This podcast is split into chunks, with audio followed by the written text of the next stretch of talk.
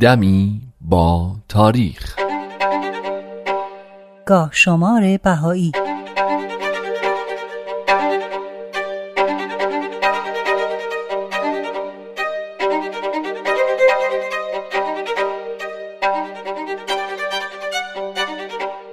اوایل آبان هزار و دویست و سی خورشیدی، اکتبر هزار و هشتصد و پنجاه و یک میلادی، اواخر ذی‌الحجه هزار و دویست و شصت و هفت هجری قمری. بعد از اینکه حضرت باب شارع دیانت بابی به فتوای علما و در میدان سربازخانه تبریز به همراه محمد علی زنوزی ملقب به انیس تیربارون شدن و به شهادت رسیدن، عده‌ای از بابی‌ها که از این بی‌عدالتی به شدت ناراحت و آشفته بودند، دنبال فرصتی بودند تا انتقام این کار را از حکومت بگیرند. ملا شیخ علی ترشیزی ملقب به عظیم سردمدار این ایده انتقام بود.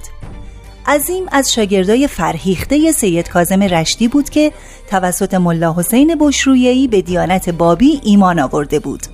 او مرد شجاع و جسوری بود و در دورانی که حضرت باب زندانی بودند همیشه دنبال راهی بود برای آزادی ایشون.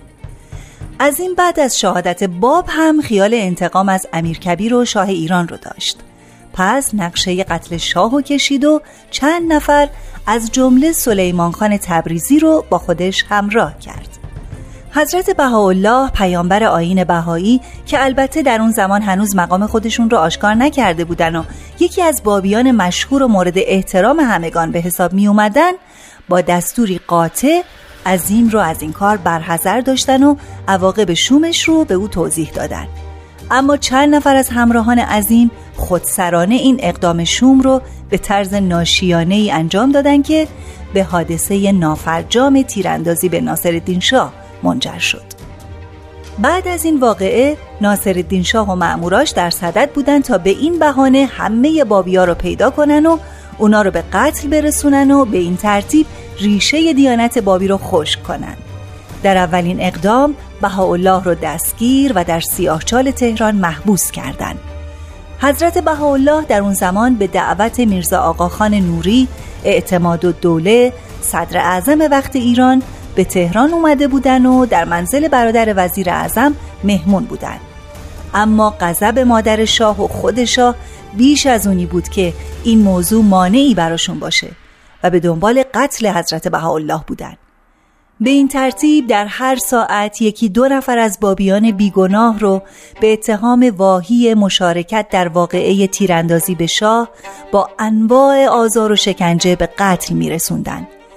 اما مادر شاه همچنان با گریه و زاری میگفت: بروید بهاءالله را به قتل برسانید. محرک اصلی و مسبب واقعی در قضیه پسرم بهاءالله است. سایرین آلت هستند. دشمن حقیقی پسرم اوست. تا او را نکشید قلب من آرام نمیگیرد، مملکت هم آرام نمی شود. برای رسیدن به این هدف فردی رو با اصرار در شهر و در سیاهچال میگردونن تا بابی ها رو شناسایی کنه. اما او هم از شناسایی بابی ها و مخصوصا حضرت بهاءالله سر باز میزد. کمی بعدتر خواستن حضرت بهاءالله رو در سیاهچال با زهر به قتل برسونن که این حربه هم اثر نکرد. در نهایت وقتی از ضرر رسوندن به حضرت بهاءالله مایوس شدن، برای جلب رضایت مادر شاه در صدد بر اومدن تا شیخ علی عظیم رو مسبب اصلی خیانت به شاه معرفی کنن و به این بهونه اون رو به قتل برسونن. پس او رو احضار کردن و هویت محرک اصلی و رئیس واقعی رو ازش پرسیدن.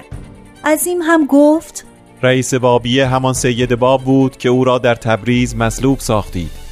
من خودم این خیال را مدتها در سر داشتم که انتقام باب را بگیرم. محرک اصلی خود من هستم. وقتی این اقرار را از عظیم شنیدن، او را به علما تسلیم کردن و همه فتوای قتل دادن، به جز میرزا ابوالقاسم امام جمعه تهران که در فتوا تردید داشت. اما بالاخره بر اثر تحریکات و اقدامات حاجب الدوله که از رجال حکومتی و فراشباشی ناصرالدین شاه بود، فتوای امام جمعه را هم با حیله و نیرنگ گرفتند و سرانجام در اوایل آبان سال هزار و دویست و سی خورشیدی اول با عصا به سر شیخ علی عظیم ضربه زدن و بعد مردم از اطراف هجوم آوردن و در حالی که بهش دشنام میدادن با آجر و سنگ بهش حمله کردن و در نهایت با خنجر و شمشیر بدنش رو پاره پاره کردن و به طرز فجیعی به قتل رسوندن.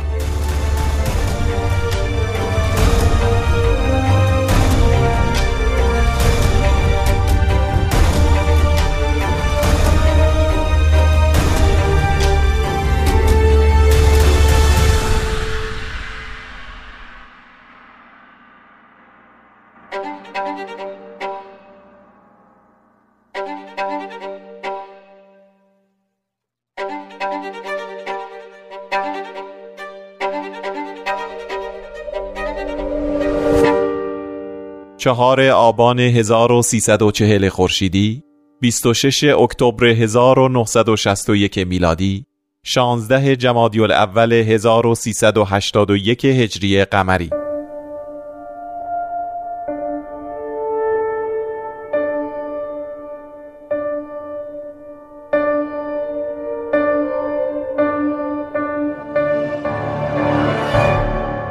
در این تاریخ جناب آقا میرزا محمد ثابت شرقی در اصفهان درگذشت.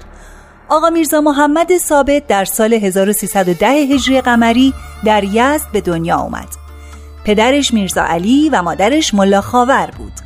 ثابت پیش مادرش که طلبه بود نوحه خونی رو یاد گرفت و گهگاهی از همین راه روزگار می‌گذروند. او برای نخستین بار از طریق یکی از علما که روی منبر از دیانت بهایی بازگویی میکرد با آیین جدید آشنا شد و در صدد تحقیق بر اومد تا ببینه که بابیا و بهایی چی میگن، تا اینکه پیگیری های مستمرش و بحث های مختلفی که با علما داشت بالاخره منجر به ایمانش شد. ولی از اونجایی که قصد جانش رو کرده بودن به همراه رفیقش شیدان شیدی از یزد فرار کردن و به کرمان رفتن و بعد از پنج ماه دوباره به یزد برگشتن. اما در یزد دائما مورد آزار و اذیت مردم قرار می گرفتن. جناب ثابت شرقی بعد از شدت گرفتن آزار و شکنجه ها در یزد این بار به بندرعباس رفت و اونجا توی مغازه خرازی مشغول به کار شد و هر وقتم فرصتی پیدا می کرد با مشتریاش در مورد دیانت بهایی صحبت می کرد. ثابت تو بندرعباس به کسب و کارش مشغول بود که به تحریک چند نفر از مأموران توسط حاکم شهر احضار شد. هنگام ورود به دارالحکومه وقتی دید که از ترس پاهاش داره میلرزه همونجا ایستاد، قلباً به حضرت عبدالبها مبین آثار و تعالیم بهایی توجه کرد و گفت: یا عبدالبها، من یک سال است در مجالس اینجا به احباب میگویم ابداً مترسید و از اعدای خدا بیم نداشته باشید. حالا تو مرا میترسانی و در چنین جایی امتحانم میکنی؟ بعد از این راز و نیاز ترس از قلبش زائل شد و حتی وقتی به دستور حاکم به سختی چوب میخورد دم بر نیاورد. ثابت سرانجام به دستور حاکم از بندرعباس اخراج شد و دوباره به یزد برگشت. بعد از این واقعه حضرت عبدالبها به خط خودشون لوحی به افتخار جناب ثابت صادر می کنن، در صورتی که درباره واقعه چوب خوردنش کسی چیزی به ایشون نگفته بود. حضرت عبدالبها در بخشی از این لوح درباره جناب ثابت می فرمایند: از خدا می خواهم که ایشان را چراغ هدایتی قرار دهد که شعله‌اش همیشه افروخته است. جناب ثابت بعد از درگذشت حضرت عبدالبها به اقصی نقاط ایران سفر کرد تا تعالیم بهایی را با سایر افراد هم به اشتراک بگذاره. زمانی که توقیع شوقی ربانی ولی امر دیانت بهایی به دستش رسید و اجازه پیدا کرد که برای دیدار ایشون به حیفا سفر کنه، همه چیز رو رها کرد و به حیفا رفت. بعد از دیدار شوقی ربانی و بازگشت به ایران باز به شهرهای مختلفی رفت و با علمای زیادی در مورد دیانت بهایی گفتگو و مذاکره کرد. ثابت شرقی تمام حیاتش رو صرف خدمت به آیین بهایی کرد، اما چند سال آخر عمر از شدت ضعف قوای بدنی به بیماری دچار شد و دیگه نتونست مسافرت کنه. به همین خاطر در اصفهان که خانواده‌اش ساکن بودن مقیم شد و سرانجام در تاریخ چهارم آبان ماه سال هزار و سیصد و چهل خورشیدی درگذشت. پیکر آقا میرزا محمد ثابت شرقی در گلستان جاوید یا همون گورستان بهاییان در اصفهان به خاک سپرده شد.